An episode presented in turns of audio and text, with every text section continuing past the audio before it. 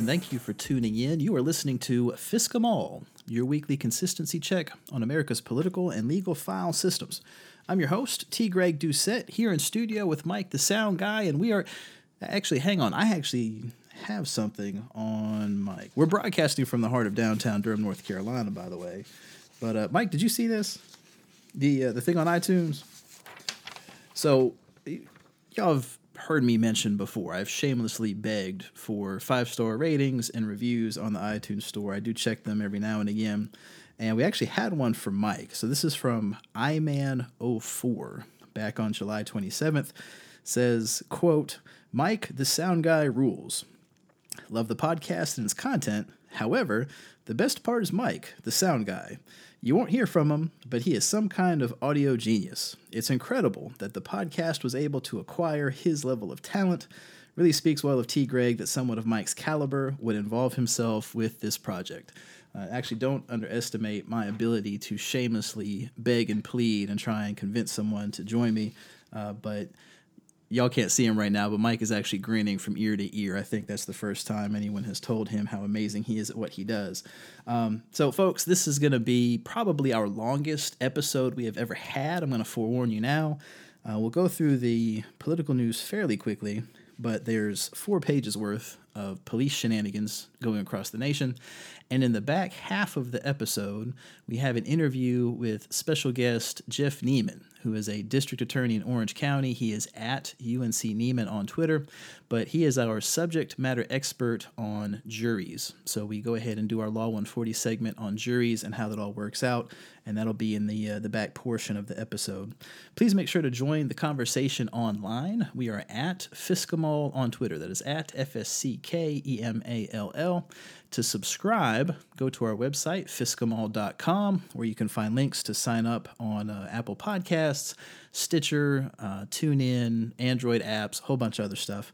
Uh, and also, please make sure to join our Patreon page, because that's how we are able to uh, eventually pay Mike. That's the goal. Uh, Patreon.com slash FSCK. That is P A T R E O N dot com. Patreon.com slash F S C K.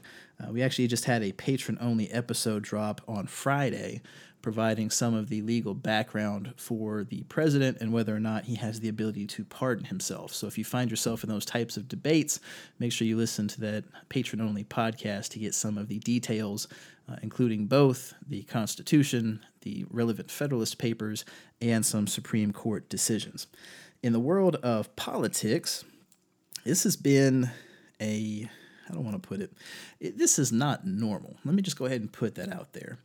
We have been in a situation where for two months since I've been doing this podcast, we first started on May 1st, Loyalty Day. For two straight months now, this is now July 31st, there's been every single week, there's just been an unending volume of bullshit to talk about. This is not normal. We are not living in normal political times. Um, there have been a lot of big political stories. I'm just going to touch on three of them fairly quickly. Uh, the American Healthcare Something Act, whatever what Trump Care, basically, or Wealth Care, depending on how you want to call it, uh, went through a life and death and faces a potential resurrection this week. Um, earlier in the week, John McCain, who has been diagnosed with brain cancer, uh, our thoughts go out to him and his family, came back from Arizona to Washington to vote in favor on what is called a motion to proceed. So, this is Senate uh, jargon that basically says in order to eventually have a debate and a vote on a bill, you first have to vote to open the floor to that debate. So, McCain showed up, voted in favor of debating the bill. Uh, ended up being a 50 50 vote with Vice President Pence tying, uh, casting the tie breaking vote for that to begin. And McCain gave this long speech about how he thought the process was bullshit and the bill was terrible and blah, blah, blah. So he votes to start debate. Then, when it comes time to vote on the, not the bill, and that's going to be relevant later, but voting on an amendment proposed by Mitch McConnell to the bill, McCain walks up and very loudly says no. So, together with him, uh, Senator Murkowski of Alaska and Senator Collins from Maine uh, that particular Obamacare repeal died. And this episode kind of illustrates why I really do hate everybody on all sides. Uh, because when McCain came up to vote in favor of the motion to proceed, you saw some of the most vile commentary uh, from Democrats about how evil McCain was and wish he would just die already and et cetera, et cetera. And not just from the kooks on the fringe, but from actual paid political commentators, people that you would consider intellectuals among this particular uh, party. Then, when he voted to kill the amendment, Republicans, of course, talked about how he was a, a RINO and hated him and would he just die already and et cetera, et cetera. And then you have a bunch of commentators talking about, well, that means that's the end of it because they were considering this process under what's called reconciliation. You can only use reconciliation one time per topic per year. Uh, and that's not true because the issue is that the bill itself was never actually voted on. What they were voting on were proposed amendments to the bill. And when the McConnell amendment failed, the one that McCain voted against, the bill was put back on the calendar for a future time. Essentially, by voting down an amendment, you don't vote down the bill. You're only voting down the amendment. It's a basic thing of parliamentary procedure. It's in Robert's Rules of Order. The Senate rules are a little bit different, but not by much. So all of this back patting and congratulating, uh, you know, it's not the end of the road. Now, should it be? I don't know. I mean, part of when I said I hate everybody, I've been profoundly disappointed that the Republican Party has had seven years to come up with some kind of alternative, and they've never gotten it past the slogan stage. They've never made it past repeal and replace. You know, I hate Obamacare. I'm one of the people that lost their insurance because of the Affordable Care Act. My premiums tripled, my deductible doubled, my pre- my uh, copays went up by 40%. Um, I was essentially I would be paying more in order to pay more. And because of that, I haven't had health insurance since it passed. My policy uh, was wiped out in 2000 and was it 13 or 14? Don't don't quote me on the year. I still have the letter from uh, Blue Cross Blue Shield. But even the very cheapest bronze plan on the exchange was a phenomenally huge increase, and it's only gotten more expensive since. So I've gone years without health care. When I got into a car accident last uh, summer, I had to pay out of pocket to go to uh, urgent care. I couldn't afford to go to the emergency room. And that's just what I'm stuck with because I can't physically give myself a raise magically. I can't just decree, hey, give me more money to pay for healthcare that's now twice as expensive. But at the same time, guys, you've had seven years. Come the fuck on we should have this should be a much smoother process. This should have been done within the first few weeks of the new congressional session. The fact that we're here trying to completely upend the rules of how Congress is supposed to operate, how they're supposed to deliberate to fix this problem, is fucking embarrassing. And then you have clowns like Mick Mulvaney, who's the uh, budget director for the White House, and he said that it is official White House policy that the Senate should not hold a vote on any other issue until they vote again on health care. Contemplate how utterly fucking idiotic that statement is. It's executive branch policy that the legislative branch shouldn't take a vote. Welcome to the Constitution, fellas. We have three branches of government. They're all co equal branches. What the fuck are you talking about? You're all a bunch of goddamn clowns, and it makes me sick. Uh, speaking of clowns, Anthony Scaramucci, the new uh, White House communications director, decided to spend some time in the spotlight. Uh, he sent out a tweet the other night that says, In light of the leak of my financial disclosure info, which is a felony, I will be contacting at FBI and the at Justice Department hashtag swamp at Reince45. This was widely perceived as him blaming Reince Priebus, the former chief of staff, we're going to cover that in a minute, uh, for leaking his financial disclosure info. Key word in that is disclosure. Guess what? These things are public documents 30 days after they're filed. And this the day the stuff was made public, that was phrased as a leak, it was public information. A reporter got it from the Export Import Bank because it's public info. So that was all absurd. Scaramucci eventually deleted the tweet, but that was not all. He ended up calling a reporter with New Yorker magazine and went on a tirade about both Priebus and Steve Bannon. Uh, some of the highlight quotes, and I'm, I'll link you to the article in our show notes, but among the highlights, uh, Scaramucci says, quote, Reince is a fucking paranoid schizophrenic, a paranoiac. I'm not Steve Bannon. I'm not trying to suck my own cock. I'm not trying to build my own brand off the fucking strength of the president. I'm here to serve the country. And he serves his country so well that actually, when his child was born this past week, uh, he didn't bother to go to the hospital. He just sent his soon to be ex wife a text that said, Congratulations. These are the best people that President Trump has brought into the White House. The tirade by Scaramucci was seen by a lot of folks not being. Uh, it wasn't that he was serious about, for example, the leak of his financial disclosure info. It was taken more as a signal to all of the Soviet Twitter bots to coordinate their memes because they were going to make an effort to get rid of Reince Priebus. And that's exactly what happened. Priebus resigned as chief of staff on Thursday. Uh, the Twitter bots then claimed on Friday that no, actually, he was fired, even though we all know that Donald Trump is a pansy and doesn't fire anybody. Uh, but either way, Priebus is now out as chief of staff. Former Secretary of Homeland Security, General Kelly, is resigning the Homeland Security ship to become chief of staff. Uh, everyone supposedly in the White House loves him. I don't trust the guy because back during the travel ban issue, uh, Kelly instructed Customs and Border Patrol to ignore court orders when courts were commanding that travelers be permitted to see their lawyers. I'm not a fan of people defying the courts, especially when they've got a former military background, but we'll see how it turns out. It's going to be Kelly's first foray into uh, raw politics as opposed to military politics. I also wouldn't be surprised if this is a game of uh, musical chairs. Like if they're moving Kelly to the chief of staff position so that they can open up Homeland Security and shift Jeff Sessions there out of the attorney generalship. So it gives Trump a chance to pick a new attorney general who can fire Bob Mueller, who's running the Russian investigation, without insulting Sessions as he's done for the past however many weeks. So don't have any inside information on that. That's just pure guesswork on my part. But if I were a Secretary of Homeland Security, it would be fucking insane for me to resign that position to go take over the chief of staff spot in a White House of incompetent buffoons that we've had for the past six months. Uh, while we're speaking about incompetent buffoons, let's talk briefly about Dorito Duterte, our papaya POTUS, uh, the Cheeto in chief himself, Donald Trump, who decided to spend part of his week calling on police to beat the shit out of more arrestees. Here's a clip.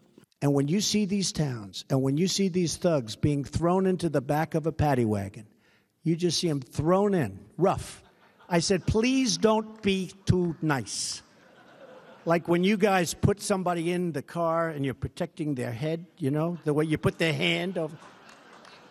Like, don't hit their head and they've just killed somebody, don't hit their head. I said, you can take the hand away, okay?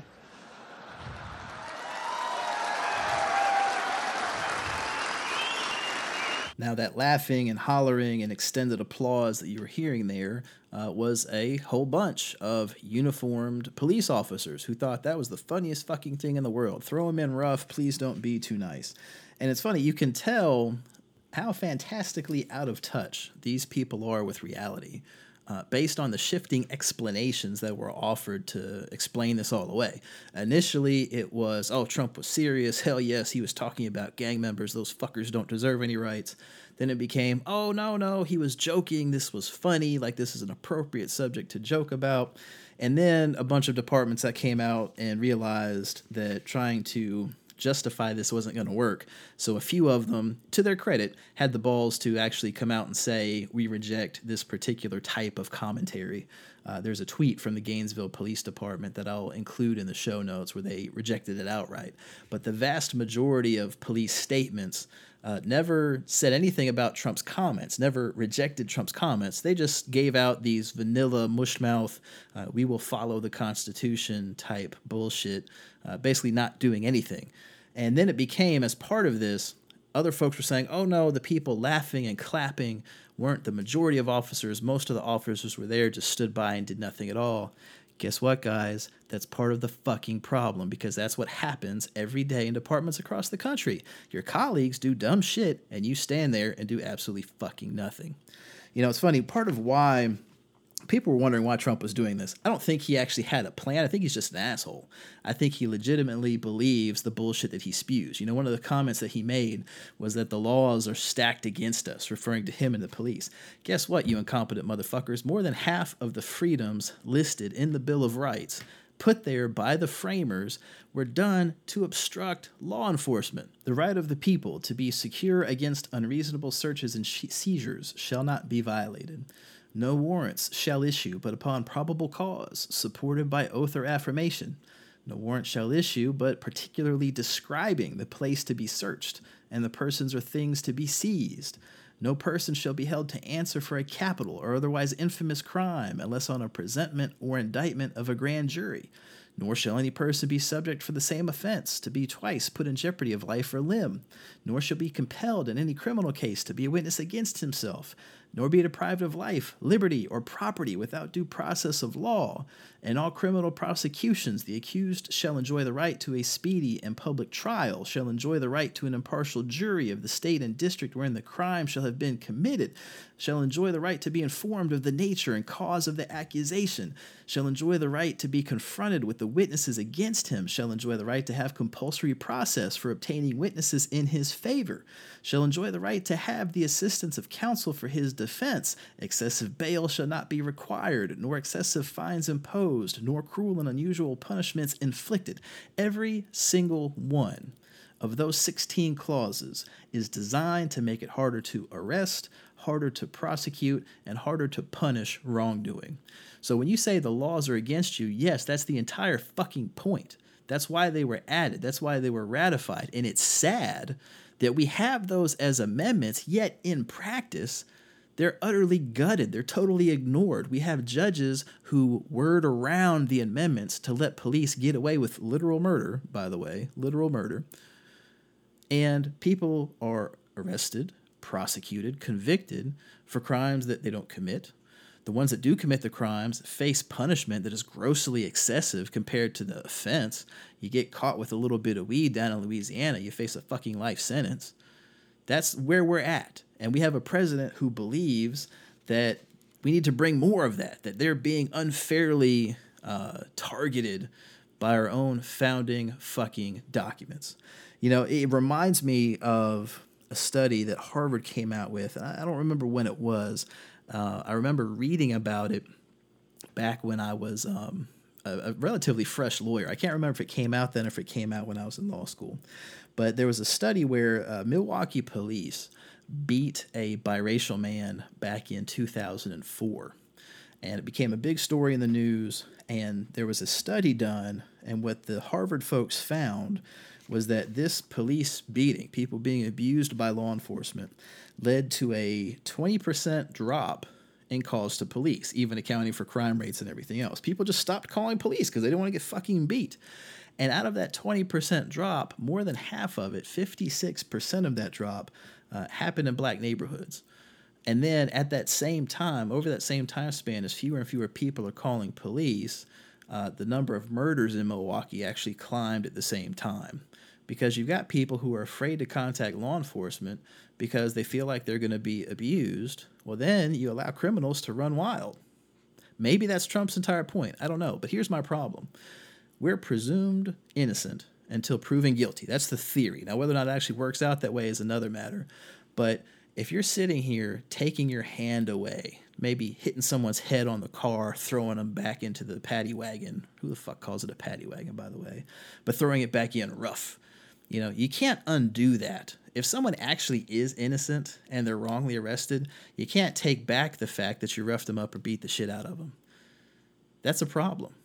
You know, to think that's okay is a problem because what it does is it presumes that the government is infallible. It presumes that its taxpayer funded armed agent of the state, known as a police officer, is God, makes absolutely no errors in his or her judgment. And folks, I got news for you. Every single one of us is flawed. Every single one of us makes mistakes and bad decisions. And when we get to the point where we allow our president to elevate all of them to deities, God kings among men, we're in some serious fucking trouble. Let's get into some of our uh, our criminal justice news. The Urban Institute has a pretty cool interactive graph that they put together on their website uh, going over our exploding prison population and I'm, I'm going to give you the link. But essentially, what they do is they track how uh, it's a graph of if someone comes in and they're released within a year. So there's you got little pixels. Each pixel is a person. They go across the screen at a fixed rate, and the rates change based on the length of their sentence. So if you're in jail longer, the pixel goes across slower, et cetera, et cetera. And it's nifty because it shows how if you have a bunch of people serving longer prison sentences, your jail population explodes. And when you think about the work that has been trying to be done with diversion programs and other things to try and keep people out of prison, it's been focused on the offenses with the lowest jail times. So even if that's successful, you still have an exploding prison population. So that's pretty nifty.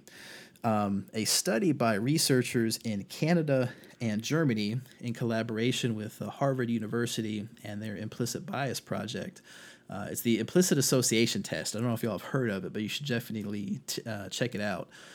Basically, that test has been running since I want to say 2005 ish. It's been it's been a while, and because of that, they have millions of data points from all over the country from people who have taken the test and submitted their results. And the scary part is that this study by these foreign researchers found that when you look at the Harvard IAT data based on census blocks. You can actually find a correlation between the degree of implicit bias in a given geographic region and the number of people that are going to be killed by police. That's fucking freaky. Now, I know correlation is not causation, I get that, but that's to find a statistically significant tie between kind of background bias in a community and how many folks are going to be killed by police officers in that community uh, is damn freaky. I mean, that's just that's fucking freaky. So I'll give you the link to that as well. Uh, as far as the state by state stuff this week, let's go. Uh, we're going to start in the east and move to the west. So we'll start in Maine. This actually isn't a, uh, a police story per se, but I thought it was nifty. Uh, Dennis Meehan of Summit Medical Marijuana in Gardiner, Maine, is offering free weed to people who are of legal age who pick up trash in the community. If you want some free weed, bring in a bag of trash and he'll hook you up. Um, it's definitely a creative way to get your name out there and to provide some beautification to the community. We'll see how that works out. In Massachusetts, the state Supreme Court there has ruled that police do not have authority under state law to detain immigrants solely as part of what are called ICE detainers. Uh, so essentially, a actually to explain what it is. I'm just going to read from the uh, the opinion itself. So here's an extended quote from that opinion. Civil immigration detainers are documents issued by federal immigration officers when they wish to arrest a person who is in state custody for the purpose of removing the person from the country. By issuing a civil detainer, the federal officer asks the state custodian voluntarily to hold the person for up to two days after he or she would otherwise be entitled to be released from state custody in order to allow federal authorities time to arrive and take the person into federal custody for removal purposes. The United States Supreme Court has explained that as a general rule, it is not a crime for a removable alien to remain present in the United States and that the federal administrative process for removing someone from the country is a civil, not criminal matter. Immigration detainers, like the ones used in this case, for the purpose of that process, are therefore strictly civil in nature. The removal process is not a criminal prosecution. The detainers are not criminal detainers or criminal arrest warrants. They do not charge anyone with a crime, indicate that anyone has been charged with a crime, or ask that anyone be detained in order that he or she can be prosecuted for a crime. Detainers like this are used to detain individuals because the federal authorities believe that they are civilly removable from the country.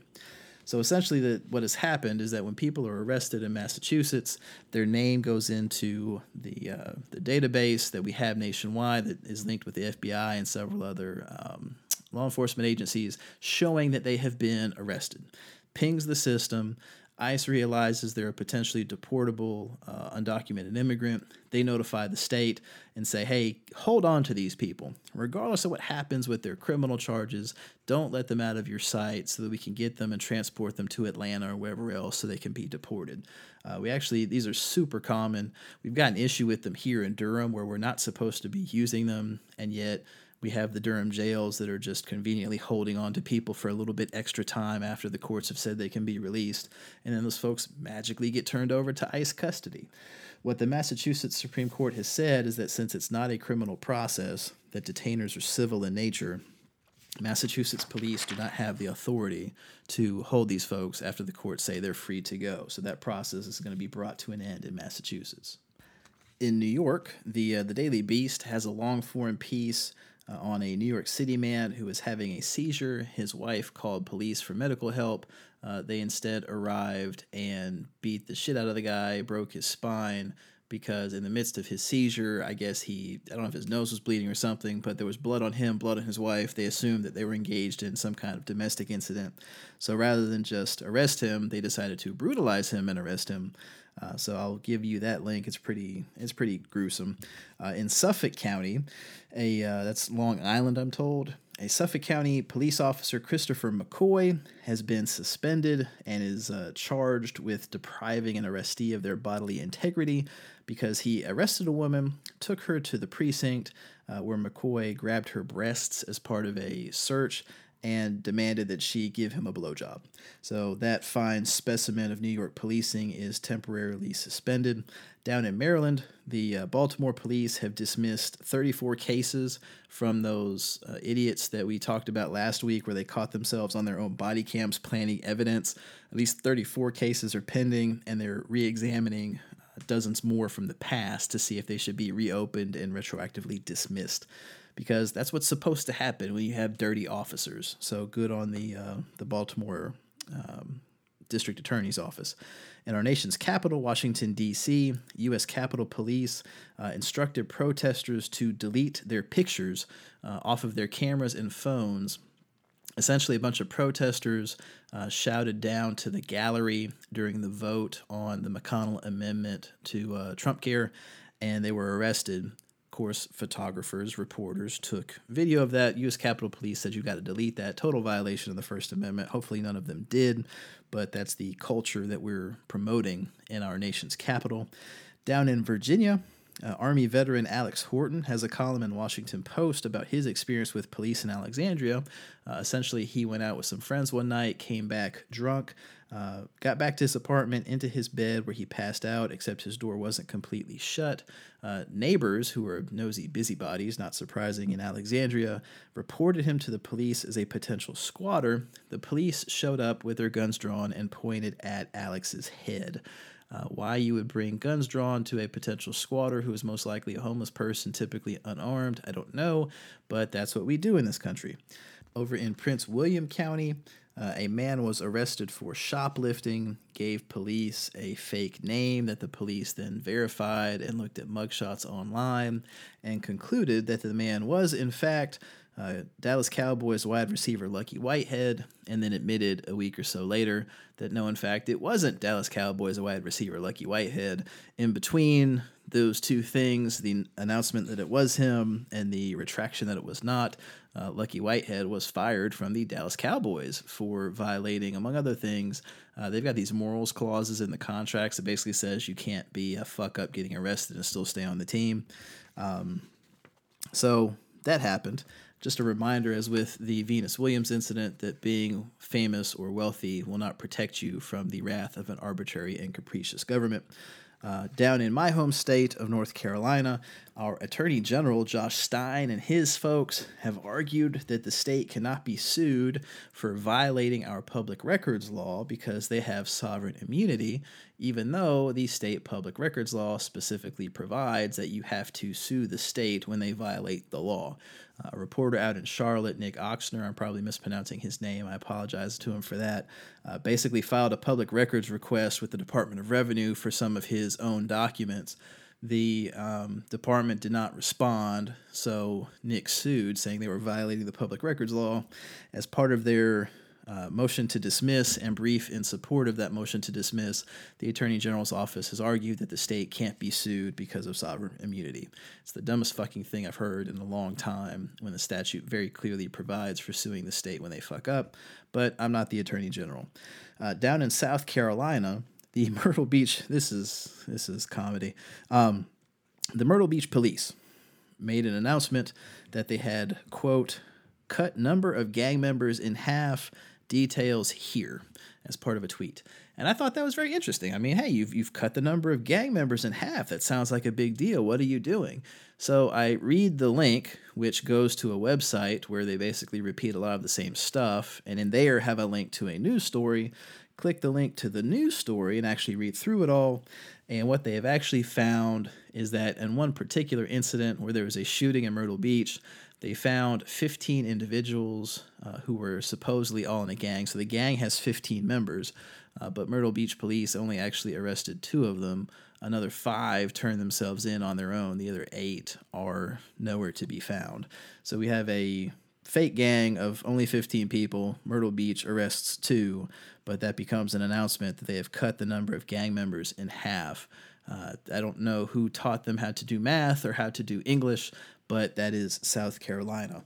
Uh, down in Florida, at the Fort Lauderdale uh, Sky Hotel and Resort, a John Henry Kiernan got mad about an $18 valet charge and just cold cocks the valet in the face. Just reaches back, slugs the guy in the face, knocks the valet to the ground, completely knocks him out. It's all caught on the hotel's security camera. Police are called, and magically, magically, uh, does not get arrested. Why? Because he is a former police officer. So I'll give you that story that is down in Florida. Going a little bit further west, in Michigan, the state Supreme Court has ruled that Judge Cedric Simpson should stay on the bench. Uh, Simpson is a judge whose intern got into a car accident she was arrested for DUI. Simpson rushed to the scene, essentially tried to convince the officers uh, that he was a judge and she should not be arrested. When that was subsequently investigated, Simpson lied about it repeatedly. The state's Judicial Tenure Commission recommended that he be removed from the bench because you've got a documented liar as a judge. The state Supreme Court protects their own and said no, he should only be suspended for a few months and pay a fine. So if you ever end up in Michigan in front of Judge Simpson, look out. Uh, in Saginaw Township, police shot and killed 38 year old Farhad Jabari uh, for drunk driving. He was arrested on DUI. Supposedly, the story is uh, even though his arms were handcuffed behind his back while he was in the patrol car, somehow got his arms in front of him. Uh, the officer who cuffed him was surprised, called for backup, magically um, Jabari ended up shot dead soon thereafter. There were uh, really gruesome photos going around on Facebook. That's how I found out about it, where the dude's like splayed out next to the uh, patrol car with one arm above his hand and another one at his side. I'm not sure how the hell that all happened. Um, but no body cams, no officer information released. The police department said they're not going to disclose anything while there's an investigation ongoing. Fuck you and your right to public accountability. Um, but 38 year old Farhad Jabari drove drunk and is now dead. Uh, in Mississippi, I, I, think I mentioned this in an earlier podcast, but I went through my show notes and I can't find a reference to it, but I feel like I mentioned it. Uh, there was a guy who was held without trial for 11 years, uh, Stephen Jesse Harris. He was charged with murder, but the state never tried him and also wouldn't release him. He was finally released this past week. The murder charges against him were dropped. So, Stephen Jesse Harris, after being held for 11 years without trial, has been released. In Southaven, this crazy story. So, the Southaven police uh, summarily executed Ishmael Lopez, but the reasons why are absurd. So the story initially was that the Southaven Police Department had an active warrant to go arrest Samuel Pearman for assault. And Pearman's home was obvious because, among other things, aside from the address and the numbers, he also had a large P on his door. So it should be obvious P for Pearman. Rather than go to that door, they somehow misread the address, went across the street, knocked on the door, Mr. Lopez woke up in the middle of the night, went to the door, and was promptly blown away. Now, the story from the police was that Lopez opened the door, had a gun, a dog ran after them, etc., etc., etc. What actually was discovered since then, and we still don't know the full details. Like this has just been drip, drip, dripping out over the past 72 hours. Um, the gun that was in the home was nowhere near Lopez, had no blood on it, which you'd expect to have at least some splatter given how many times he was shot. Uh, there were bullet holes in the door showing that bullets were going into the door. So he was shot through the door. Uh, and come to find out fairly recently, there actually was no active warrant for Pearman's arrest. They just randomly showed up to a fucking house. So, why police would show up to a house, whether it's Pearman's or Lopez's, without an active warrant, guns drawn, prepared to blow someone away through the door, uh, that, that's fucking disturbing, man. I don't know if I know we got some listeners down in Southaven, but just a little bit of information we already know. This is uh, this is wild.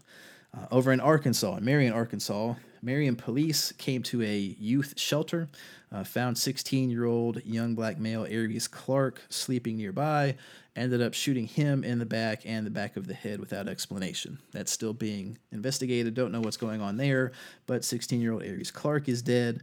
Uh, in Minnesota, this is less a uh, current event so much as a follow up on a prior event. Y'all might recall uh, the Australian lady, Justine Damond, who was promptly blown away by police. Uh, the BCA, I can't remember what that acronym stands for, but basically the uh, Minnesota folks that are investigating the homicide put together a search warrant to search her home. Now, why they were searching her home, I don't know. Not sure what in her home could help them explain why a police officer executed her without justification. But as part of the search warrant application, uh, they said she slapped the patrol car. So apparently, touching a patrol car now is justification for you to get shot, uh, and included this line it is unknown to BCA agents what exactly happened afterwards, but the female became deceased in the alley. How you become deceased is a fantastically passive way of saying shot dead by Milwaukee police officers. Uh, over in Nebraska, Omaha police, Scotty Payne and Ryan McClarty, executed Zachary Bear Heels, a mentally ill man who had not committed any particular crime. Uh, they were actually doing a welfare check. Ended up, they tased and beat Bear Heels to death. Uh, the DA has made the righteous choice to charge them with assault. Uh, so you kill a guy in Nebraska, you get assault charges. Wake me up when there's a conviction, at least for that. I'm actually quite surprised. Well, let me rephrase. I'm not surprised at all they didn't get charged with murder, but this is what's par for the course these days. You execute someone, you get an assault charge at best. Uh, over in Kansas, I don't know if y'all follow Brad Heath on Twitter. He is at Brad Heath, but he is great at going through a lot of these uh, court decisions and finding some gems. The Federal 10th Circuit Court of Appeals issued an opinion on uh, some marijuana arrests and the language in the decision is fantastically blunt. Like it's it's uncharacteristically blunt from a judge. And i'm just going to quote you the opening lines.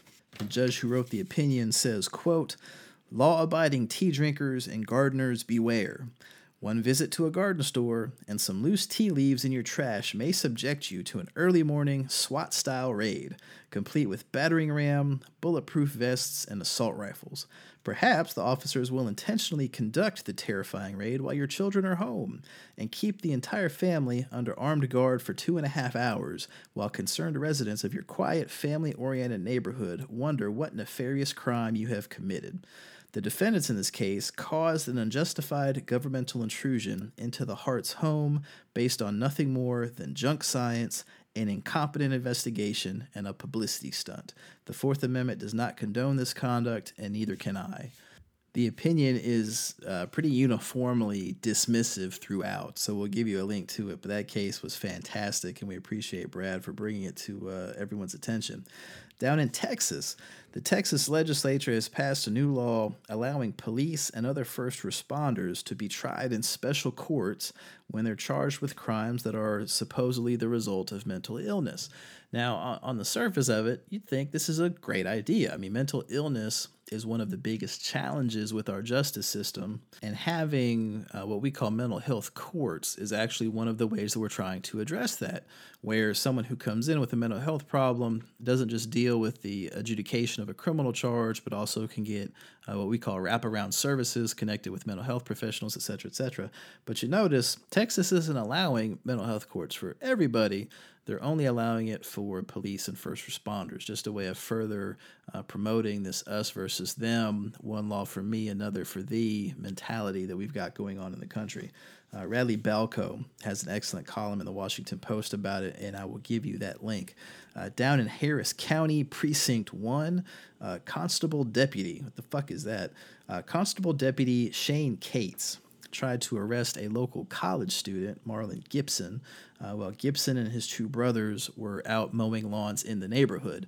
Uh, they were actually outside of a home of a lady who came out to tell the officer that they were there mowing her lawn at her request.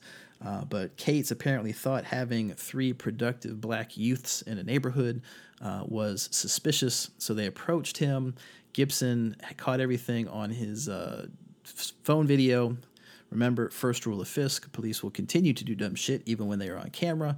Uh, when Gibson asked for the officer's card, the officer decided to pull out handcuffs. Uh, Gibson went back to his home. He actually lived in this neighborhood, uh, and that wasn't good enough. The constable deputy called back up. The police kicked in the door, uh, arrested him and both of his brothers and their 13 year old sister, who had absolutely no fucking thing to do with anything uh, and also tased him and had a canine come in and get him, all because he had the temerity to mow lawns in a neighborhood that he lived in at the request of the neighbor and then ask a nosy constable deputy for his card. Uh, I would never live in Texas. I don't give a fuck what is going on down there. Y'all got some crazy fucking police officers, and y'all are in the news every goddamn week. Um, but that is Texas. Over in New Mexico, the Bernalillo County District Attorney Raul Torrez uh, is whining about a case management order that a judge put in place requiring district attorneys to prosecute defendants in a timely fashion. They were leaving these people to wallow in jail for years at a time before ever bringing them up for trial. So you have people spending more time in jail than even their maximum sentences would allow. So the DA's office hemmed and hawed about the fact that they dismissed 900 cases and this was an outrage. But then, of course, the media went through it and found that out of those 900 dismissals, uh, only about 13% were the result of untimely prosecutions. So, New Mexico DAs are crazy as hell. In Wyoming, the Cheyenne Police Department not only stole money from a homeless guy, uh, they then went on to Facebook to brag about it. They had this Facebook post that says, quote, Yesterday, July 22nd, we arrested a transient for public intoxication. This is a person we frequently deal with, but we want to illustrate that there are better ways to help the transient population than to give them money for panhandling. This person collected $234.94 in just a few hours of asking for money.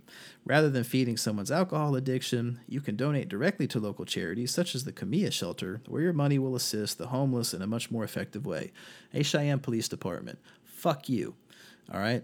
Now, panhandling is work.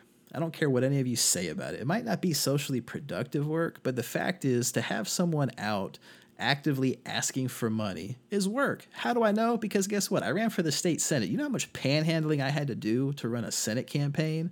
I was begging people for money all the damn time. We had parties where I begged people for money. I called people to beg them for money. I sent emails. I sent texts. I did little Twitter-a-thons begging people for money. The only difference between me and the homeless guy that you stole $234.94 from is that I wear a fucking suit. You know, if someone comes into my office and says, hey, there's a guy with an alcohol problem begging for money in the lobby, I'm going to assume it's a politician long before I'd ever assume it's a homeless person. So fuck you for saying what I should do with my money. If I want to give money to a panhandler, it's my goddamn choice. If he wants to spend it on alcohol, so be it until you decide to crack down on police with drug and alcohol addictions and a lot of abusive motherfuckers, or lawyers who have some of the highest alcoholism rates in the country, or politicians, holy shit, alcohol, drugs, you name it. You know, just get over your fucking selves, okay? Your little petty ass bust that you then talk about on social media is fucking embarrassing. So that's over in Wyoming. Down in Utah, y'all might recall from our second podcast we talked about the case of 21 year old Madison Jensen. She was the girl who lost 42 pounds in four days before dying in police custody. She was deathly ill and didn't get any medical attention. Well, the reporter on that case, Taylor Anderson of the Salt Lake Tribune, uh, did a follow up expose and the shit's worse. Like it's fucking systemic. I don't know if y'all any of you watch Suits, the uh, the USA TV show. Um, for our foreign listeners, it's the USA Network. It's not like a country TV show. Um, but the USA Network has a TV show called Suits, and the most recent episode uh, talks about one of the main characters taking a case where a guy died in prison in part because of inadequate uh, guard staffing. Well, over in Utah, they don't have doctors or nurses on staff. They've got a guy making a trip once a week nurses who don't bother to call the doctors when they've got something that's above their pay grade. And the doctors make a shitload of money privately contracting with all of these public jails to provide this service. So they're getting paid tons of taxpayer money to not really do anything. Uh, so this is a great follow-up expose by Mr. Anderson. I'll give you that link in the show notes. Over in California, California's got a lot going on. So police in Citrus Heights, California, uh, threw 28-year-old James Nelson onto the pavement as part of an arrest, except the pavement happened to be 167 degrees Fahrenheit, which instantly melted off his entire flesh and left him with third degree burns. The pictures are fucking gruesome. But as part of that arrest, um, Nelson didn't have a shirt on. Police said, fuck it, we don't care, and decided to just bake him on the pavement over in Citrus Heights. The Los Angeles County Sheriff's Department keeps a, let me, let me say this slowly to emphasize it. They keep a secret list of about 300 deputies, a secret list of about 300 deputies who have lied, stolen, tampered with evidence, or engaged in other misconduct. This is something where the sheriff's department was so concerned about these motherfuckers, they actually tried to give the list to the DA's office because you can't put these people on the witness stand. They're perjurers. The police union sued, and the courts have said that secret list is actually a confidential employment record. You can't provide that to the government. So, folks have created a new website called theproblematic.org. Uh, it's only got like two dozen something officers on it right now, but of course, the police union is flipping shit because now there's some effort in place to actually hold these people accountable uh, for lying, stealing, tampering with evidence, and engaging in other misconduct. While we're also in Los Angeles, the Los Angeles City Police Department Youth Cadet Program is under investigation uh, because 31 year old police officer Robert Cain decided to fuck a 15 year old cadet, yes, statutory rape with a police officer, and then helped this 15 year old steal tasers, body armor, and a patrol car. So the cadet program is basically a bunch of teenagers learning to what uh, learning to be police. They get a chance to abuse minorities just like everyone else. Uh, apparently, they also get to engage on sex on the job because that's part of the uh, the profession. Um, so yeah, so this 31 year old officer had sex with a 15 year old and helped her steal a bunch of police equipment.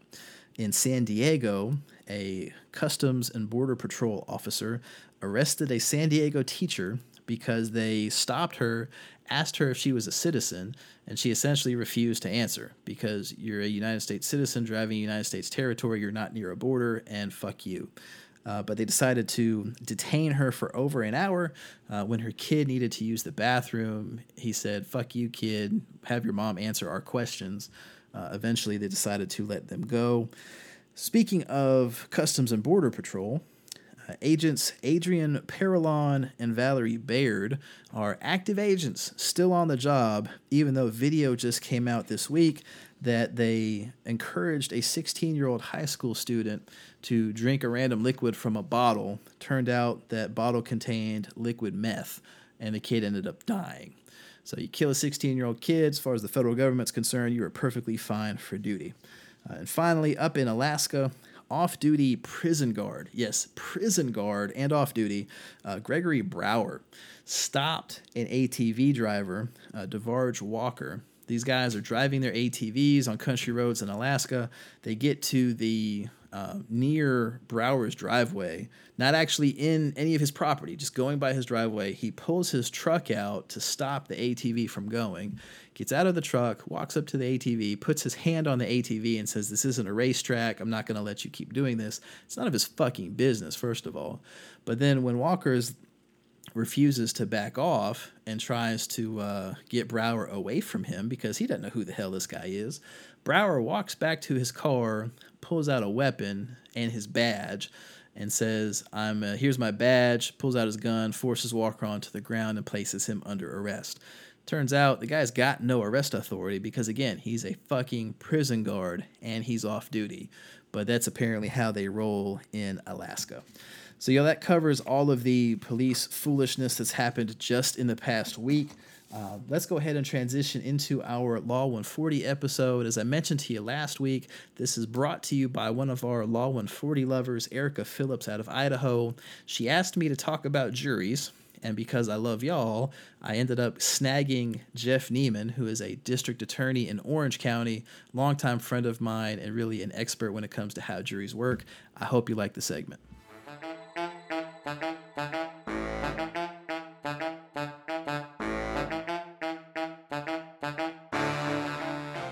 Right, ladies and gentlemen, we are getting into our Law 140 segment this week, and we are talking about juries, and we're doing something a little bit different. So, this is the very first time I have had a special guest, kind of legal expert on the topic that we're talking about. Uh, I'm joined with Jeff Nieman, who is an assistant district attorney in Orange County. Uh, he's a friend of mine. I've known him really what 18 years now give or take? About that. So it, because of we've known each other for so long we also are very candid with each other in our opinions on criminal defense prosecution and that sort of thing. So jeff how are you? Doing great greg. So before we get into juries give our listeners kind of some information about you. Where are you from? How did you become a lawyer? What made you want to do prosecution well, I, I, grew up here in Orange County, North Carolina, home to Chapel Hill. The University of North Carolina is the most well known thing here, I'd say. Grew up here, went to undergraduate school at UNC Chapel Hill, went to law school at North Carolina Central, same as, as your alma mater. Probably it'd be safe to say a big reason I became a lawyer is because of my dad. My father's a lawyer, um, and he's been both, a, he's been a private lawyer a public defender and a prosecutor. He's currently a public defender in Guilford County. Uh, he's my best friend. I've always admired him, looked up to him, what he was doing as a lawyer, and I think that I'm sure that's what spurred me to be interested in doing it.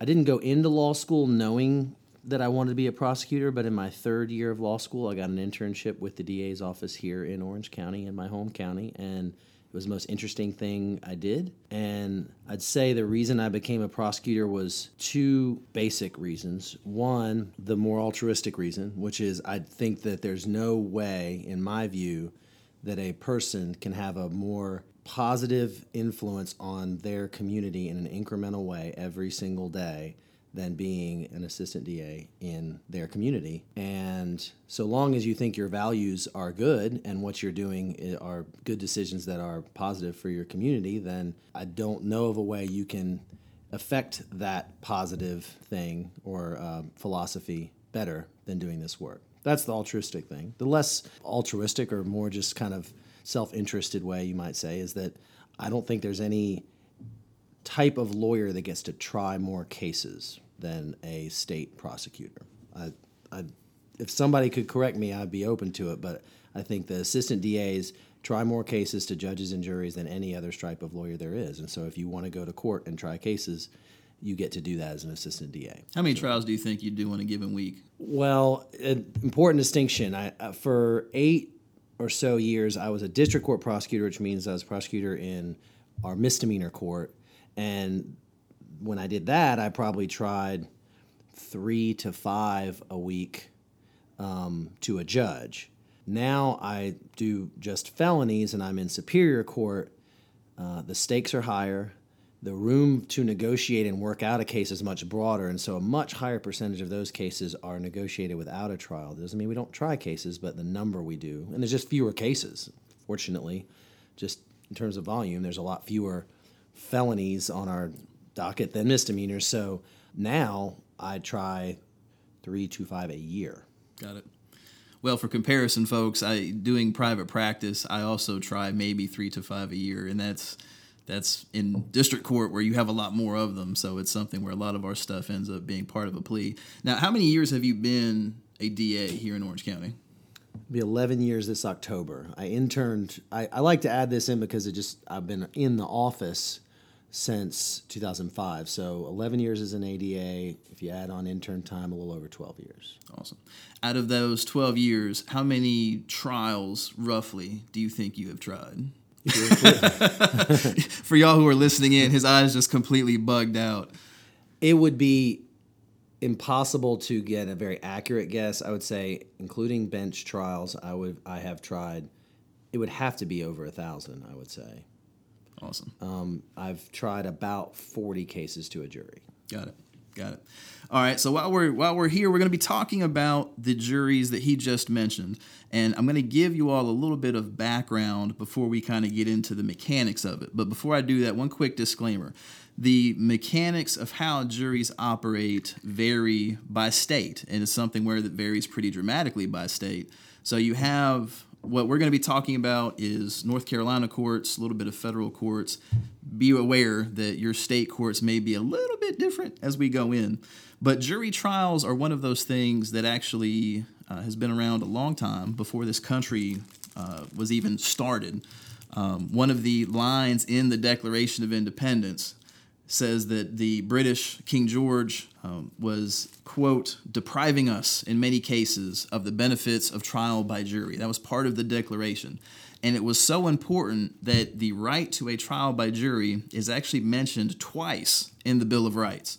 So in the Sixth Amendment, it reads, quote, in all criminal prosecutions, the accused shall enjoy the right to a speedy and public trial by an impartial jury of the state and district wherein the crime shall have been committed. And then, so that's for criminal cases. In the Seventh Amendment, it says that, quote, in suits at common law, where the value in controversy shall exceed $20, the right of trial by jury shall be preserved and no fact tried by a jury shall be otherwise re examined in any court of the United States than according to the rules of the common law.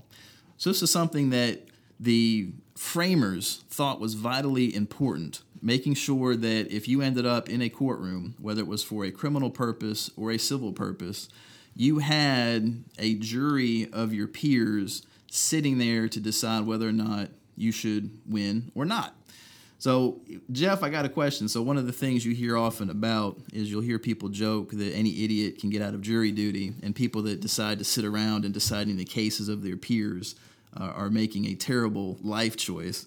What is your response to people like that? Another one I've heard is that juries are made up of 12 people who weren't bright enough to get out of jury duty. I have pretty strong opinions about that uh, idea. I think far too often in our public discourse, people throw out the phrase un American for something they disagree with. This is, I would say that that opinion is un-American, and and the reason I say that is based upon a lot of what you just said. There's really not any greater service you can do to your country other than, I would say, military service, than sitting and engaging in that vital role in our criminal or civil justice system. And people who think of jury duty as something that they should do what they can to get out of, I think are subverting that right. And it's not just the, course, it's not just the juror's right to possibly serve as a juror, but you're really in one, in a small way, kind of subverting the accused person if it's a criminal case, the state who deserves to have jurors hear cases in a criminal case, and the parties in a civil case. That's a fundamental right that we all have and by engaging in our society, we are implicitly saying we are going to we are going to engage in that part of it by being it's a it's a right and a responsibility of citizenship. And so if you hear somebody joke about that, I, I if you're listening, I, I would hope that you might try to prevail upon them that that is really kind of that is really abdicating a basic responsibility of American citizenship and it's not something to be made fun of or tossed. Agreed. All right, so let's talk a little bit about the mechanics. Now, like I said, this is something where each state's roles are a little bit different, but there are certain minimum guarantees that every state has to provide. Uh, there is a Supreme Court case, Duncan versus Louisiana. It was decided in 1968. And the question there was whether or not states were required to provide a trial by jury for people accused of a crime. And what the Supreme Court said in a 7 to 2 ruling is that if it is a quote major offense, and the way the court defined that was anything where you could potentially be imprisoned for longer than six months, you automatically have to have a trial by jury. And if it's for less than six months, they look at the details of the offense. So if it's only two days in jail, but it would have, say, a million dollar fine, that would be a major offense. Whereas if it's only two days in jail and maybe a $20 fine, you would be able to have a trial by a judge, and that would be the extent of your Sixth Amendment rights under the Constitution. But what the Supreme Court said was because of the 14th Amendment and the provision that all states had to guarantee equal protection of the laws, uh, every state had to ensure a jury trial right in some form for anyone charged with a major offense. So let's walk through the mechanics. Jeff, if you can, kind of take me from uh, the very beginning of a day where a bunch of jurors show up to the courthouse all the way through them starting a trial. How does that process work? Uh, uh sure. Uh, one disclaimer uh, I know your listeners are all over the country and the world, and, and there'll also be listeners from around our state. There are even some differences county to county within a state. Not big overarching differences, but some of the fundamental mechanics. So, if North Carolina lawyers are listening and I describe something that's different from the way it's done in your county, uh, hopefully the basic process is the same, but um, I think there is possibly some differences. So a jury pool is summoned. The my understanding is is that that list is taken from voting records, land records, and DMV records, and they're compiled together in some way to get the broader list of potential jurors, and then a number of summons go out. Uh, you are to report to court, kind of like if you were subpoenaed or summoned to court for another reason. In other words, if you don't come to court um, or provide an adequate excuse in advance, and there's a process for that, then you could be held in contempt and go to jail for not answering your summons. But assuming everybody does, in our county, it's usually about 70 to 80 people. They're brought in, they are shown an orientation video, and they're brought into the courtroom and they sit in the gallery. That's the seats behind the the actual parties that most courtrooms have, that where the where observers would normally sit. They sit out there, and then the clerk takes from that list a random selection of twelve people. Interesting to note, it used to be the clerk kind of had discretion to choose their own system for picking, and there are stories and rumors about there having been some some things done by clerks to intentionally pick or not pick certain people, and um, that's no longer the case. There's a, a some kind of random com- computer generated way that 12 names are selected. The clerk calls out 12 names. 12 people sit in the box, as we call it, the jury box. At that point, the jury is with the state or plaintiff. And to, for clarity, Jury selection is basically the same for criminal and civil cases, so I'm just going to say state and defendant, but these pretty much work the same as a civil case for plaintiff and defendant. So once the jury is with the state, then we are allowed to ask questions. Those questions can basically be anything, but they're the judge will usually give instructions at the beginning that they're not to unduly intrude upon people's personal lives. Um, jurors are allowed to decline to answer a question if it makes them feel uncomfortable.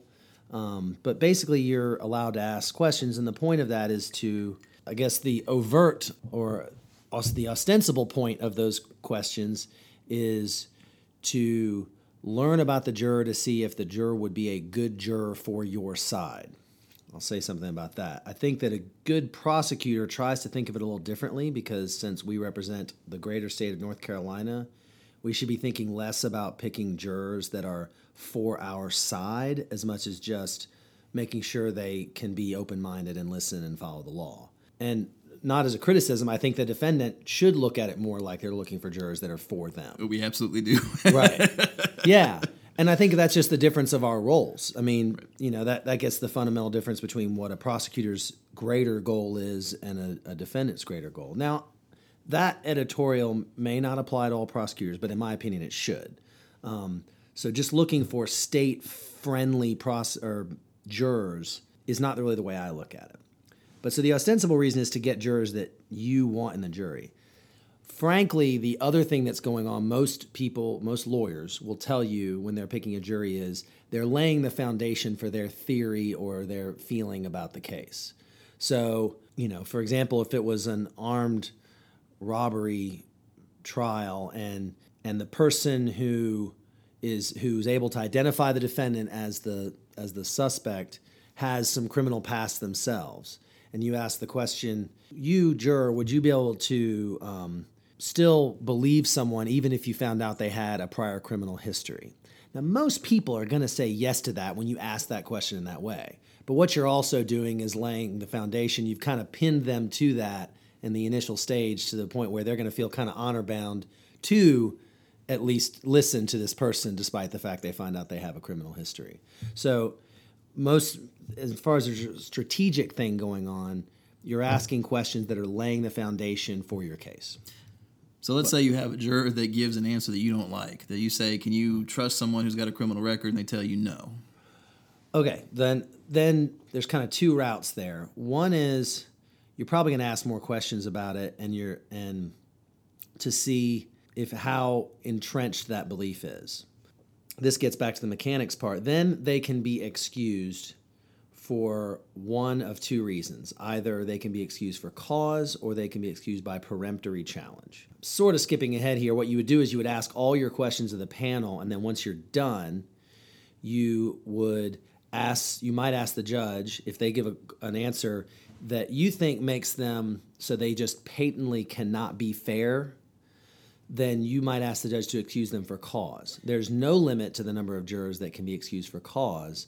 Each side only is allowed to excuse six jurors as a peremptory challenge. And so a peremptory challenge can be for any reason so long as it's not based upon being part of a protected class, like because of their race, national origin, sex, if I'm forgetting one. Religion, I think. Religion, of course, yeah. So for one of those protected reasons, but so if they're giving answers you don't like, you if you think you have an argument that they it, that they have a reason to be excused, that it just makes them just unfair. It has nothing to do with being for or against a side. Then you might convince a judge to excuse for cause. That's actually pretty rare because usually what the judge is going to do then is they're going to ask their own questions to try to rehabilitate the person is the phrase using meaning basically when a judge says to you i'm going to instruct you that you're to follow the law. And the law says that you are supposed to listen to all testimony of witnesses and take into account these things, da da da. And so that's what I'm going to instruct you to do, and you're required to follow the law. Are you saying you can't follow the law? You know, something like that. And so if a judge is asking those questions, that's usually going to make somebody back down from some kind of entrenched position they might have that might make them look unfair. And so, but if that fails, then the judge may excuse them for cause. If not, then the state, let's just say, for example, I decide to excuse four jurors. Those four will come out and be and are free to leave. They also, by the way, are counted as having served. We can talk more about that if you want. And they bring they call four more random names and they come back in. Then I am only allowed to question those four that have come in. I've passed on the other eight question them. Let's say I excuse two, two go out, two come in. I'm questioning just those two until we get to where I have passed on a full panel of 12. The state has. Then the jury is with the defendant. They similarly have six challenges. They ask their questions, make challenges for cause, and this, they do the same process. Now, one thing is that once they do it, then let's say they excuse four people, then four more people come in, and then those four are with the state. And it goes back and forth like that until it whittles all the way down to 12. That's a mechanical thing of how it works in North Carolina. I don't know if that varies from state to state. I so suspect it might. How long do you think it'll take typically to select a jury in any given felony trial? All right. Yeah. So my first trial, I'll say, was actually used to be you could have a jury trial in North Carolina, anything including a traffic infraction. My first jury trial was a stoplight, um, and even though I was new and eager, I wasn't going to spend hours picking a jury for a stoplight. So I think that jury selection, he was representing himself, that took probably 30 or 45 minutes. The last trial I did was uh, three counts of second degree murder, and that jury selection, I think, took two days but certainly it can take. It went over into the second day, but it can take longer. So you're, you're a- talking eight nine hours minimum then. Yes, if it's a, I, I've never personally done a capital first degree murder trial, but jury selection for those kinds of cases has been known to go into the weeks. Wow. Um, well, so let's talk a little bit about that. How do you ferret out a juror's feelings on, you know, capital murder is a, is a good example. Mm-hmm. They're potentially facing giving someone a, a guilty verdict that could in turn in the next phase of the trial lead to the death penalty or something like that. I mean, how do you ferret out those types of strong positions that people might have but aren't comfortable sharing it because they don't want to seem socially unpopular among their fellow jurors? Good question. Well, so one thing to make clear is that not only if it's a capital trial, not only do they have to decide the guilt or innocence or guilt or not guilt, they also are the ones that decide the death or life question too. Um, and so one thing that kind of starts from the beginning is is that jurors have to be what they call death qualified, meaning that they have to say that they are capable of giving a a death sentence to someone. Um, and there are lots of people who would say no. They're they're morally, politically, or otherwise incapable of doing it. They just if they're and so first in that kind of case, the the obvious question would be, are you even capable, or do you have some kind of fundamental belief that makes you say that you're not capable of doing it? There you know there are arguments about the effect that has because if if every juror is capable of doing that, then they may come from a certain perspective. Um, parenthetically, I'll say that that you know no no jury in my county of of Orange has handed down a death sentence for anybody at least 30 or 40 years and there's a current moratorium on the death penalty so i almost want to even not focus on that kind of case because we could go into a, that could be a whole segment right, to talk about the death penalty Right. All right. Well, let's switch it up. Let's talk about the, the most litigated case that you'll see, at least around the triangle, are DWI cases, driving while intoxicated.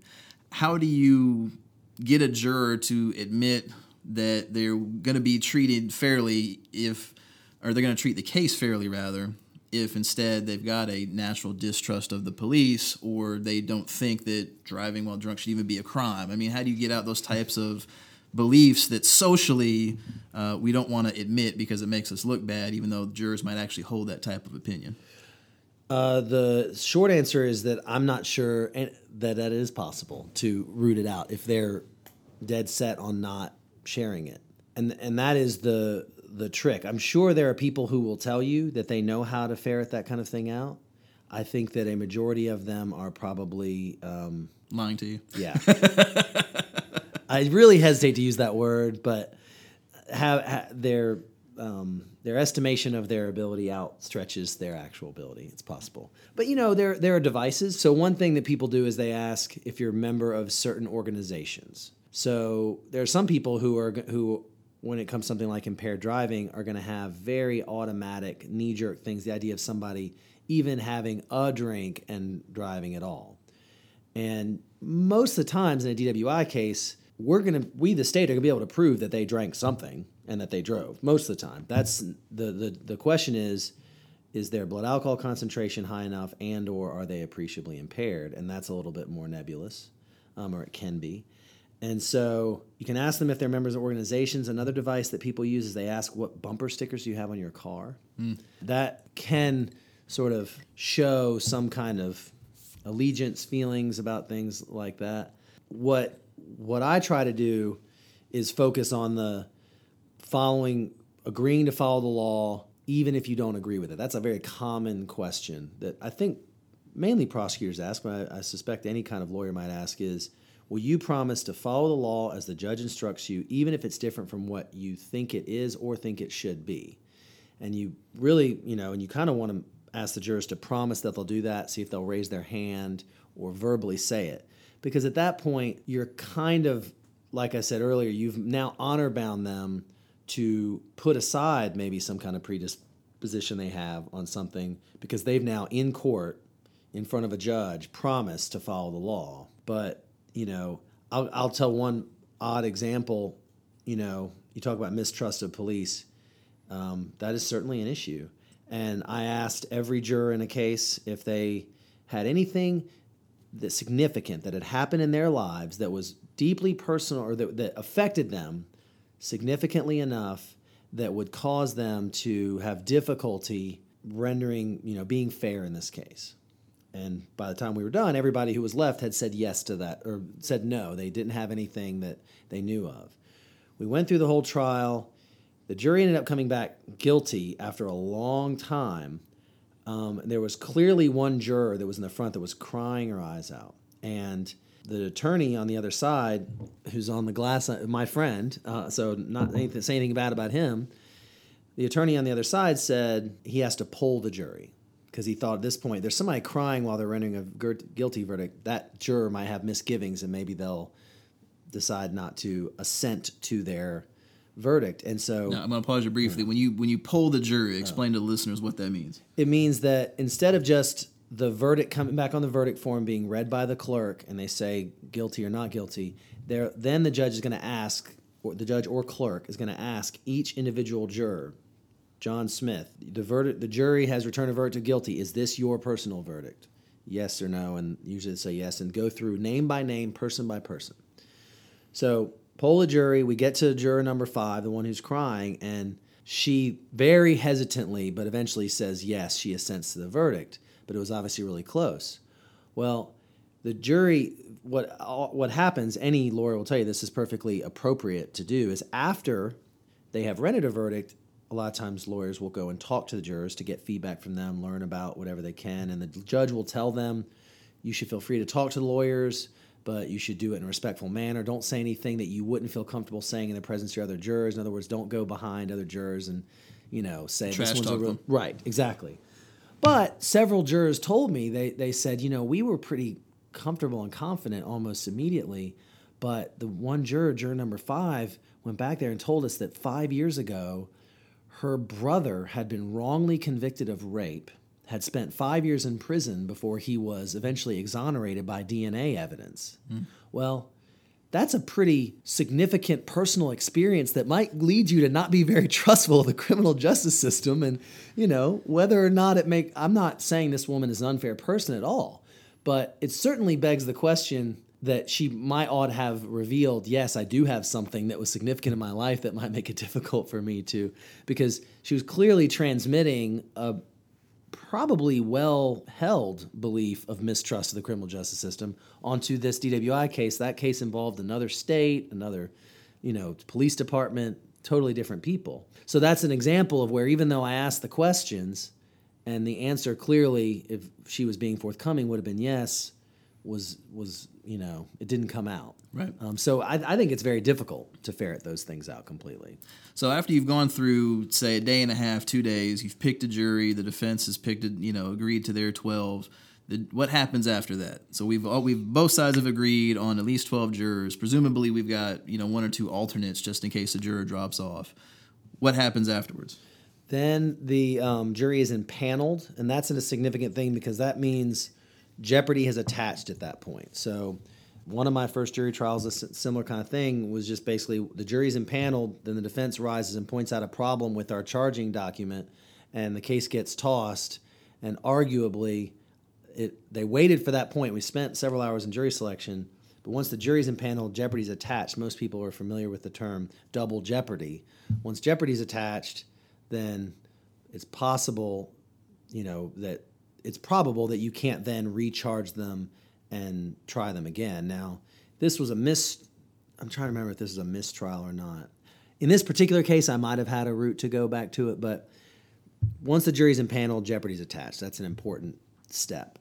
Then um, the judge will have some opening instructions, and the two sides will give their opening statements. Um, people a lot of times use the phrase opening argument. That's wrong. In fact, way you can be objected to in your opening statement is to argue. You're supposed to give a forecast of the evidence. And usually those are supposed to be pretty short. And I think anybody who goes into too much detail and too long on their opening statement is shooting themselves in the foot because since it's a preview of the evidence, there's inevitably, the more detailed you get into it, going to be the possibility that the evidence is going to be different from what you said it was going to be at the beginning. And if you have a difference, even if it's not intentional, you've lost some trust with the jurors if you've gone into minute detail of exactly how the evidence is going to come out and then they hear it differently. So it's usually pretty broad. You're just laying the foundation for what you think it's going to show. The defense tends to focus on, well, there's what they say is going to show. Contrary to the way is in television, the defense usually doesn't say, no, the, the evidence is really actually going to show this, and it's some kind of exciting alternate, you know, tale of what happened. It's usually more like, I want you to focus on what the evidence doesn't show.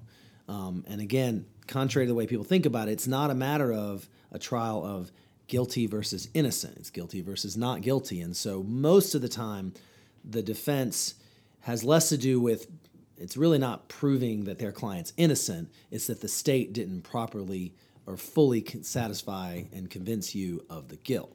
Sometimes, depending on the kind of case, the defense's theory is my guy is true blue innocent, they've got the wrong guy or gal. But more often, in my experience, the focus is on just the evidence isn't enough to convince anybody beyond a reasonable doubt. Sorry. So no, that's all right. So how how do you keep a jury's attention for a long span of time? You know, I've been through several trials. Several of our listeners, if they're not lawyers themselves, they've sat through trials. They tend to be long and monotonous and boring. I mean, this is not law and order excitement. How do you get twelve people plus an alternate or two to pay attention? for however long it takes. Well, that you know that one of the opening comments from the judge is almost always this is not going to be f- like television filled with high drama and great excitement. I mean, even the most exciting cases to lay out all the evidence and to flesh it out completely it is not exciting. So, you know, I mean there are times when some lawyers say they'll kind of have, you know, pitched inflections in their voice and get loud for a minute and that kind of stuff. I think frankly the way what I see is is that judges are very uh, their their job is to make sure that the the trial flows fairly and goes well essentially and so if they see a juror that looks like they're getting tired or nodding off um, they might uh, take a break in fact that's the biggest thing that judges do is try to not have the continuous presentation of evidence last more than about an hour and a half or two hours before there's some kind of break. You know, I don't, I can't say I have an answer to a way to like make it spicier because what, you know, if, I think there probably some lawyers do that, but you always run the risk. If you look like you're putting on a show, then you also might kind of lose credibility if you're in that very staid environment of a judge with a, you know, a courtroom with a serious judge and a serious opposing lawyer. If you're the one who's looks like they're trying to make it fun or something like that, you're probably doing damage to your case. So I think the best answer is is that the judge is attuned to the jurors, lawyers usually too, and if it looks like some of them are waning, then we take a break. That's about the best they can do. Got it. So, do you change how you present a case at all if it's just to a judge versus a jury? Absolutely. The, and what, what I mean by that is that with a judge, there's a presumption that they understand at least on a basic level, you certainly will argue law to a judge, but on a basic level, they're going to understand the basic what the elements of the crime are. They're going to have likely seen other cases that are similar. You don't need to sort of start from scratch about what the you know we'll use DWI again. Just what what defines operation of a motor vehicle, what defines appreciable impairment. You can kind of cut more to the chase. Um, with a jury, again, the judge in the end is going to instruct them as the law, but you also are going to want to make sure that you highlight areas of the law that they might not be familiar with. And so it's just a lot quicker. I mean, the same trial in front of a judge that takes about an hour to an hour and a half will probably take a day to a day and a half. And that's one other thing I'll point out to people, especially when people are talking about trying to get out of jury duty. This surprised a lot of people. Jury, most jury trials, I've tried about, like I said, about 40 other than the triple homicide I did last year, I've never had a trial that's lasted longer than two and a half days. So most people think because they're familiar with something like O.J. Simpson, where it's where like they're gonna be oh, sequestered in a hotel yes, for weeks. They're and, gonna exactly. That's the one thing I tell people when they're trying to get out of jury duty. I mean, this is no guarantee. There are trials that last several days or even weeks, but 99% of criminal jury trials, and I know those better than civil, are going to be done within two to three days max. Usually, it's it's somewhere between the one to two day range that most of them get done. And so that's the other thing is in terms of keeping their attention is when you put it in those terms, most people can manage if they're told how important it is for them to pay attention. They serve a fundamental important function of our American democracy. Most people can focus their attention for a couple of days to do that without any kind of special tricks. What kind of problems do you see in the jury system? And I don't want you to step too deep into politics because I know you're a government employee, but you know, as a guy who's done 40 of these trials, you know, are there certain procedural issues or substantive issues that you just see being a, a recurring problem that need fixing?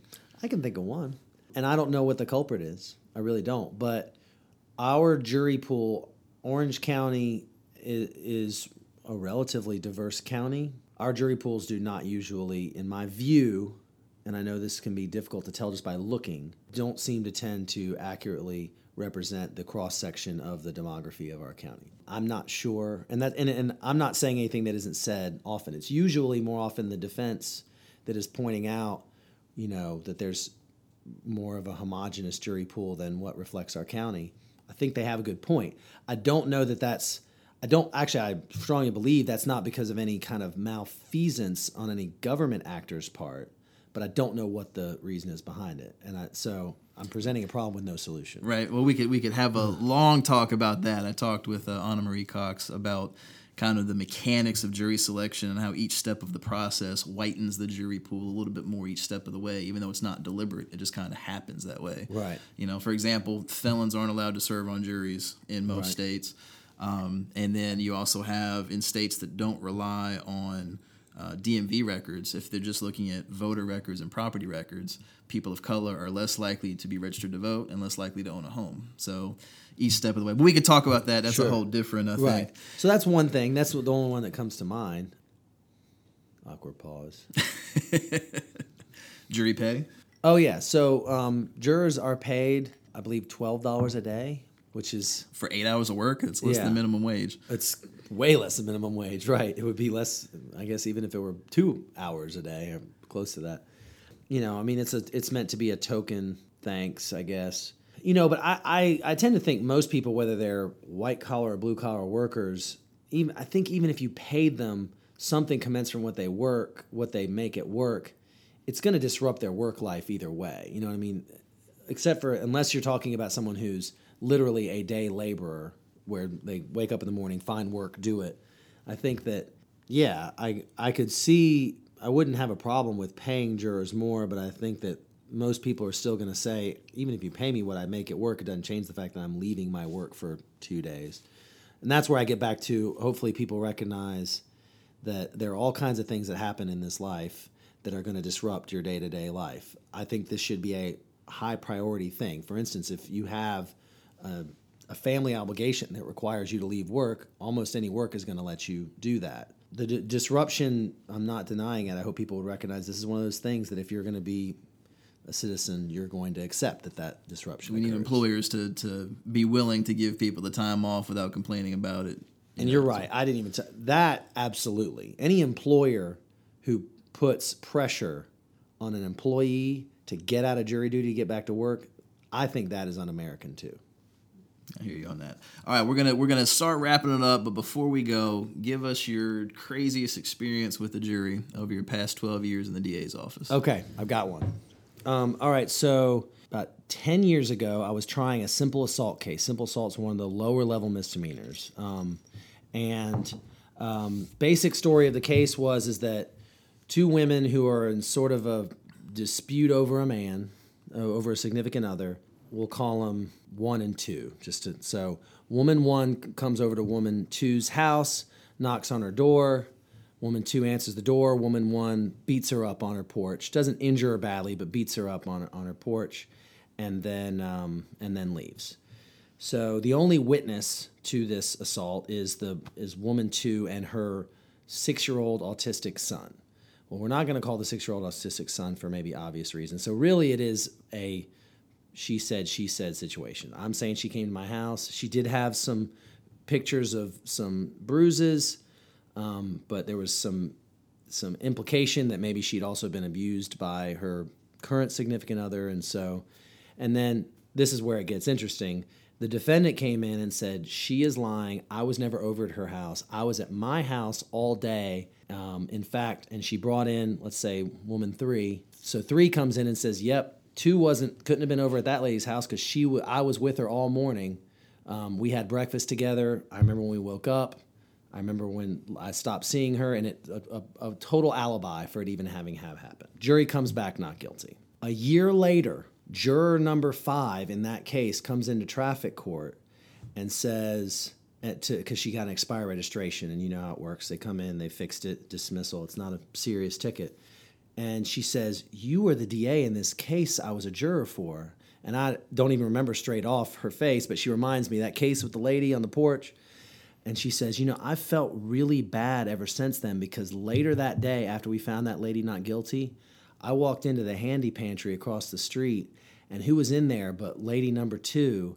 And she was bragging to the clerk about how she beat this lady's ass and how she'd lie to get out of it in court. I walked in, and so the juror who had who had found her not guilty walked in on her confessing that it had all been a sham and it had been a lie. Wow. Um, that the I think I think it's a happy ending. She lied her way out of a class two misdemeanor. We ended up getting an investigator to follow up with the juror and asking the alibi witness. She crumbled and said, "Yeah, I just I went in there to try to help my friend out." We ended up indicting and convicting the woman number two on perjury and subornation of perjury, class F and G felonies. Um, so she lied her way out of a class two misdemeanor, but ended up getting saddled with pretty hefty felonies. Um, Moral of the story: Don't lie to the court. no, I mean because she could have put on. She had a right to put on a defense, but there, you don't have a right to go in and lie to get your way out of. Right. you know. Jeff, are you on uh, any social media anywhere? Sure. Yeah. Um, on Twitter, UN at UNC NIEMAN, Facebook, uh, Instagram, under Jeff Nieman. All right, well, that's going to wrap it up. Jeff, thank you for joining us. To those of you who are still with us through this podcast, I appreciate you putting up with the time. Please make sure to join the conversation. Follow Jeff on Twitter at UNC Nieman, but also make sure to follow the podcast on Twitter that is at Fsckemall, F S C K E M A L L. Use the hashtag FSCK. And on behalf of uh, myself, Jeff, Mike, the sound guy, who's going to help us uh, slice and dice this thing when we're done, thank you all for listening, and I hope you all have a great week. Thank you.